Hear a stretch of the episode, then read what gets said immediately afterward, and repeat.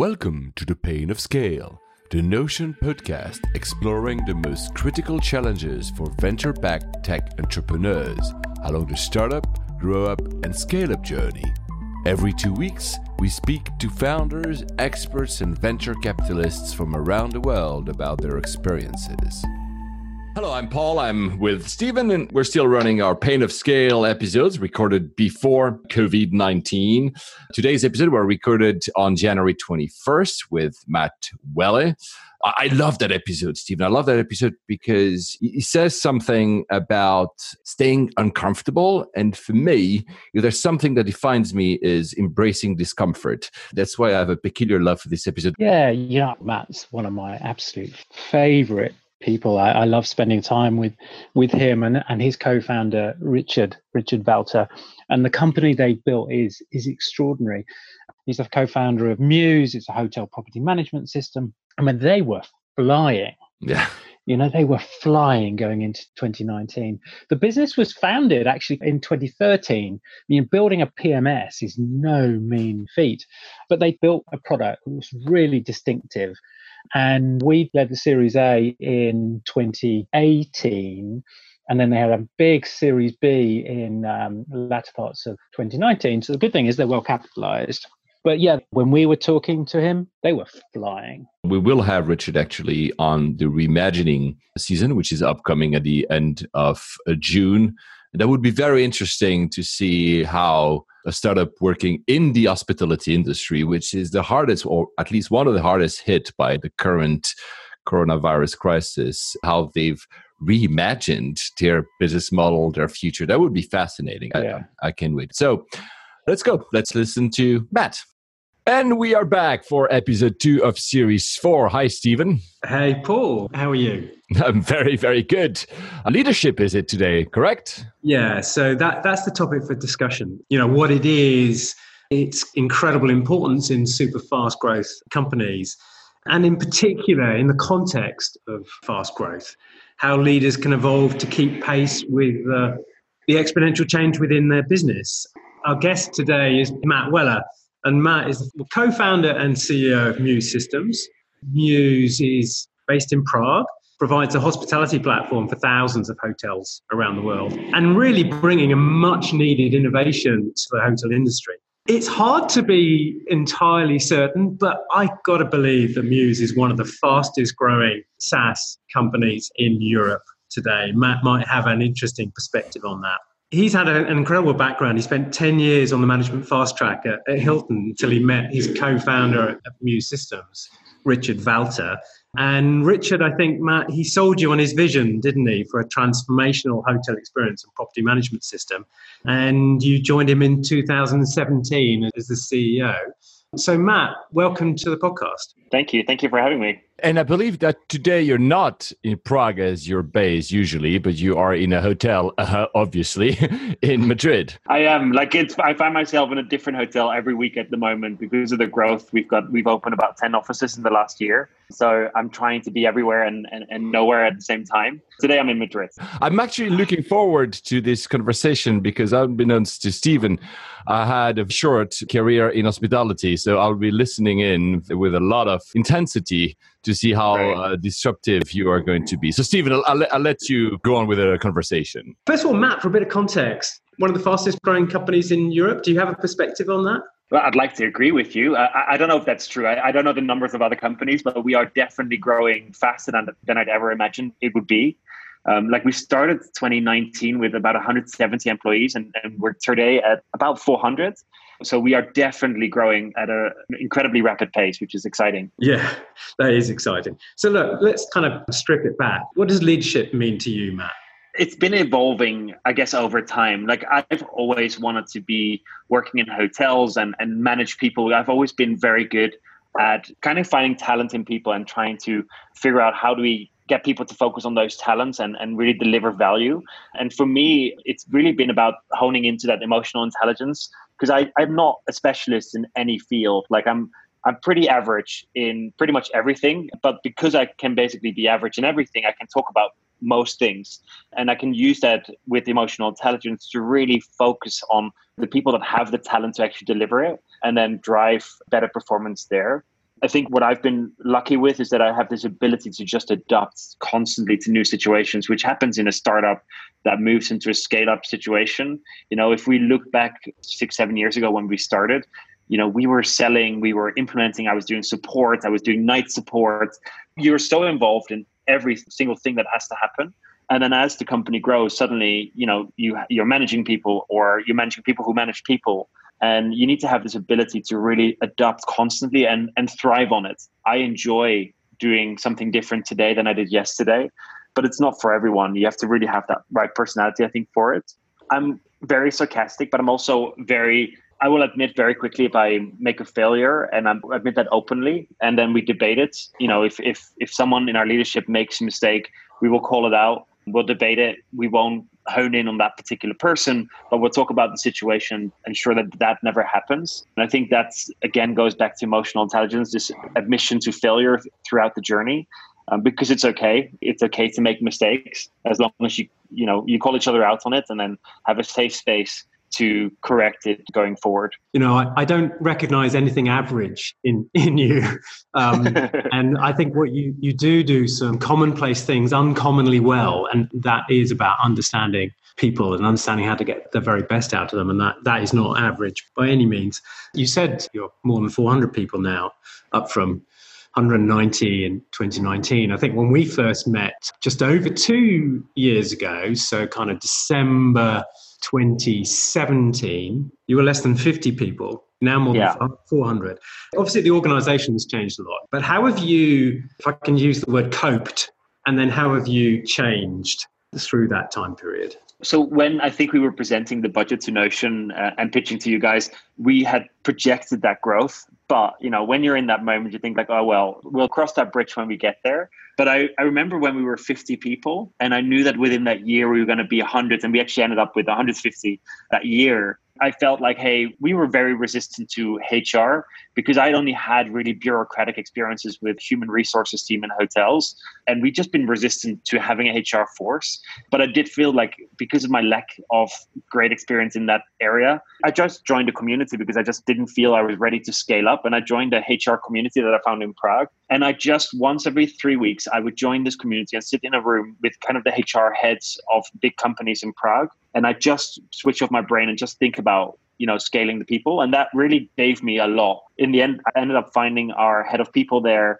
We hired a few people actually through that community just because it's a very unique group of people. So for me it was figuring out hey i've got a lack of knowledge so let me educate myself by joining this community and actually really debating what we should be doing and what we shouldn't be doing. Like looking at these big corporates and the things that didn't excite me gives me great insights on what i shouldn't be doing. The one thing we've really focused in on in the last two years has been game changers and that's a word that I've heard at Notion a lot. Like you guys repeat that all the time. Like, where are your game changers? And we really put recruiters on finding these people that were able to accelerate our business from the Series A that we're in when we closed with you to the Series kind of C. And people that have been in that journey before who, who kind of have the answers ready rather than us Googling our way through life. And hiring some of those really key people in our business have accelerated the level of growth that we were able to tackle. If I were to just retain with the the core people that we started the company with, we probably wouldn't have scaled at the pace we would have because we just didn't know. And you know, you can only Google so much in life before you hit a roadblock. you don't have the time to learn in many situations. And therefore, you need to have bringing in people who encountered the problems you're about to encounter before. And I think that's one of the most profound benefits of bringing in experienced people. What about your kind of journey from being a kind of co-founder to now being a CEO of a 400 person business?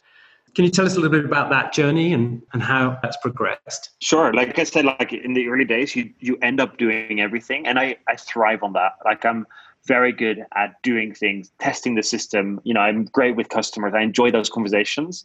But as you grow, you just can't. I remember a few years into the journey, I had this headache that wouldn't go away for a few weeks.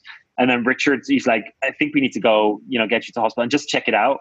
And, you know, they did a CAT scan and, and they're like, you're actually completely fine. You just need to work less. And I think that was really the point where I was like, okay, you know, I'm not scalable as a person and I've got to trust others to step in and do that. That was really a pivotal moment for me from going to startup to professionalizing the business and moving into a scale up where we just hired people to do the jobs you know that I was trying to do in my every hour in a day and it was hard for me to give away that trust because I knew that if I was going to give support, I was going to give the best support ever. But that just didn't scale, and and we just found really phenomenal talent. Like we hired in a lady Theodora who joined our support team a few years ago, and she's just been incredible at giving support, much better than I would have been. I think part of it is admitting that I'm not the best at everything and that it's okay to let other people do those jobs and, and then giving them the trust to actually do that that was probably the biggest learning for me as a CEO, going from being a manager to a real leader going forward. You have to be willing to let go, don't you? Yeah, truly. And it is still, it still terrifies me, right? I still, I want to control everything. I have this controlling aspect like I'm a Germanic person. I like structure and organization. And part of that is control. And it's probably my biggest struggle today, letting go and knowing that it will be okay in the end. It might not be as great as I want it to be, but it will be okay. You know, I've seen your business when I've spent time in Prague. You know, as an outsider looking in, it, it seems you've developed a culture that is both transparent, you know, so everybody really knows what's what's going on and there's kind of open communication. Very supportive. And I've seen those kind of working practices at Mews where people are kind of pulling for each other, but also highly competitive. And I thought that was that's quite intriguing. Am I kind of just plucking those words out of the ether? Um, you are. It's uh, a horrible company. It's a whole. we're not like that at all. How did that happen? Was it was it deliberate or intentional? Well, I guess it, it definitely wasn't deliberate. Like we just went about our day, and then you reach a point where you know we just had fun. Sure, we had some really really hard times along the way. You know, we were in Czech Republic, and it was hard to find funding, and we ran out of money. And sometimes we we didn't pay the guys for two three months, which was really rough on us but we believed we were going to change the industry and it's that ambition that people rallied behind. We got lucky and, and uh, scott our coo he doesn't always agree when i say like, oh we just got lucky with the right hires. You know he came in three years ago and he's like the focus the relentless focus we have is unique. And for me that's just natural because we've grown this business from day one and you know we just want to win. And he's like no it's not unique. I've been in other companies and the focus that you have to win is incredible yeah. and you don't accept mediocrity and if you see it, you will call it out and either fix it or you have to make sure that it gets solved in some way. We don't always see it. And it's great to have these outsiders come in and then say, you know, actually, it is quite special, this focus on quality and, and, and growth that you have. I think the supportive element of everything with Richard, we were friends way before we started this company. And we disagree vehemently on pretty much everything but that's a good thing. Like I think he has a very different focus on ideas. And then, you know, when we're in a room, we will fight, we will battle out our ideas, but we will always walk away like brothers because we know that we both have good insights and it makes the company better. And it's because we try and really show the right example that it kind of has leaked into the culture. Hopefully, I, I think it has which is exciting. And and me and Richard, we just have a lot of fun. And we have a really sarcastic sense of humor, and that kind of feeds mm. into the culture, I think. I can see that. And when, one of the things that I find quite fascinating about um, well, technology businesses in general, but yours in, in particular as well, is where organizations can maintain that fast growth through a combination of you know some real operational excellence you know you really get stuff done but with a culture of kind of innovation and you know, very few companies can pull those things off at scale because they're, they're both very, very hard to do. How do you go about creating that environment? I, I recognize it comes from a combination of you and Richard, but yeah. it absolutely ripples down through the business. Finding the perfect mix of founders, I think. Like, like I am very good at operational excellence. Like, I thrive on procedures and making sure that everything's followed up on, and I don't miss, you know, meetings. I'm always there. And Richard is the absolute opposite. Like he reads the entire internet every night, and then he comes in the morning with all the great ideas that he's read about. And you know, not all of them make it to the front line, but there's some phenomenal ideas in there. Some of the best products we have today come from the ideas that he's brought into the room that I rejected at the get go. Right, so he will have this great idea. I'm like, yeah, we're not going to talk about that but he will persist. I know if an idea kind of persists and he keeps talking about it, that I know I need to focus on it. And some of the ideas that he's had in the early days, we, you know, it took us maybe two years to adopt. And then suddenly I'm like, oh, he did see this and he did say this. And I rejected it from the get go. And it's having a space where you can have these great ideas and debate them until the time is right to actually implement them.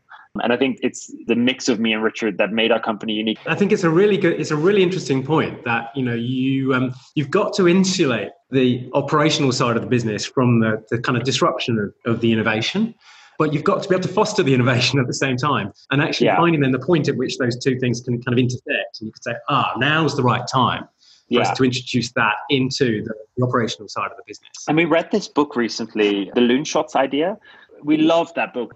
So Richard read it and he came back from holiday. And he, Richard reads about a book a week, I feel, and then he goes on Amazon and buys 20 and sends them around the company. And this one really persisted. And we've taken that and created separate budgets. So every leader gets to have a loonshot project where they get to cultivate one of their great ideas. And, and there's a budget for two, three people that you can hire into that and we've got some really exciting things going on you know some of them may may not work out at all and that's okay but if it does work out that could be a real winner for us as a company.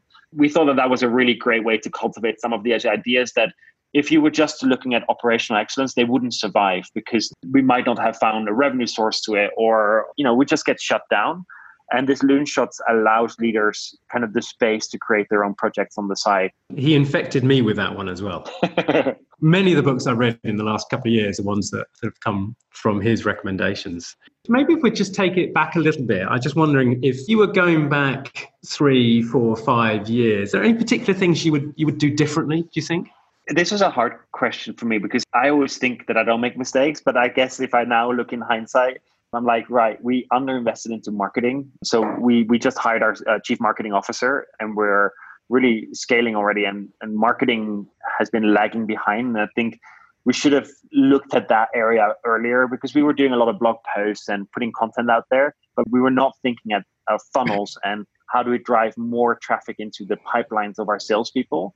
So it's professionalizing marketing earlier. And on the sales side, a roadblock that we're hitting today is sales enablement training. We hired people in 10 countries on the ground and then we don't have a great sales enablement program in place to make sure that they are successful on the ground. And that's been a learning that i've taken recently and i'm like oh if i could go back two three years i probably would have spent more time on making sure we've got the basics in those two areas right so that when we start scaling that we hit the nail on the head.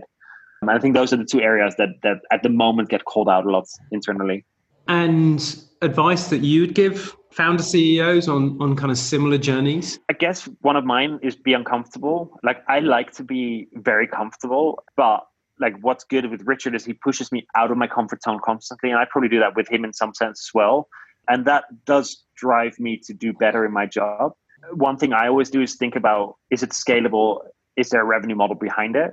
So whenever we debate products or or what we should be building inside the product, I always think, well, is this going to drive more revenue? And and always have that at the forefront of your mind without you know seeming like a money wolf. I actually just want to make sure that whatever we spend time building, it's a scalable product.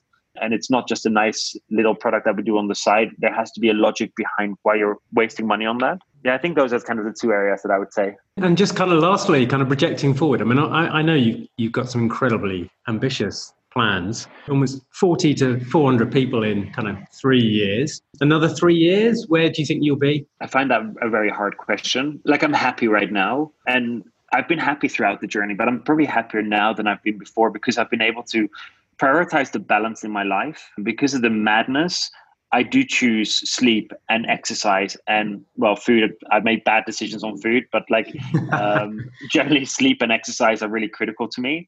And through that, I found a balance, and I'm hoping that I'm able to scale that to the next size of the company to really say no to enough ideas to allow myself to be scalable. Probably one of my concerns is, am I scalable to that size? I currently do think I am, but like I'd have to constantly get out of my comfort zone to make sure that I keep improving, keep reading up on things, and be open to fail a few times along the way. So I'm hoping that I'll be around and performing at the same levels as I am in three years' time than I am today. I love that idea of making yourself slightly uncomfortable by feeling that actually you, you do need to to grow and evolve and, and yeah and keep changing. That's a great kind of discipline and, and that kind of restlessness, isn't there, that, that says, I might think I'm I'm doing well, but actually we need to do a lot better. And that requires constant change. Yeah, like and I and I have this innate feeling of boredom generally, right? So if I've done something before and I have to do two or the third time, I'm like, I've, I've been here. Like, surely there must be a way to automate this or to do it better. And I get restless very quickly. And I think that's a good thing in a scaling company. You know, if, if our growth were to stagnate, I don't know how well I'd perform if we were to become a company that is kind of, you know, muddling along. I think I'd get bored and I thrive on the constant change and the constant growth, but it does require a certain personality for that, I think. Yeah, it certainly does. Well, I, am excited to see um, what the next three, four years will bring. And, and I can only say how much I've, I've enjoyed working with, watching, and, and learning from you guys over the last few years. So, next few years should be fascinating. I think so. Thank you. Thanks, Matt. Remember, you can find an in depth write up of this interview, along with the dozens and dozens we've done, on the Notion website at notion.vc under Resources. If you like the show, please subscribe and rate us on Apple Podcast or follow us on Spotify and Google Podcast. Thank you.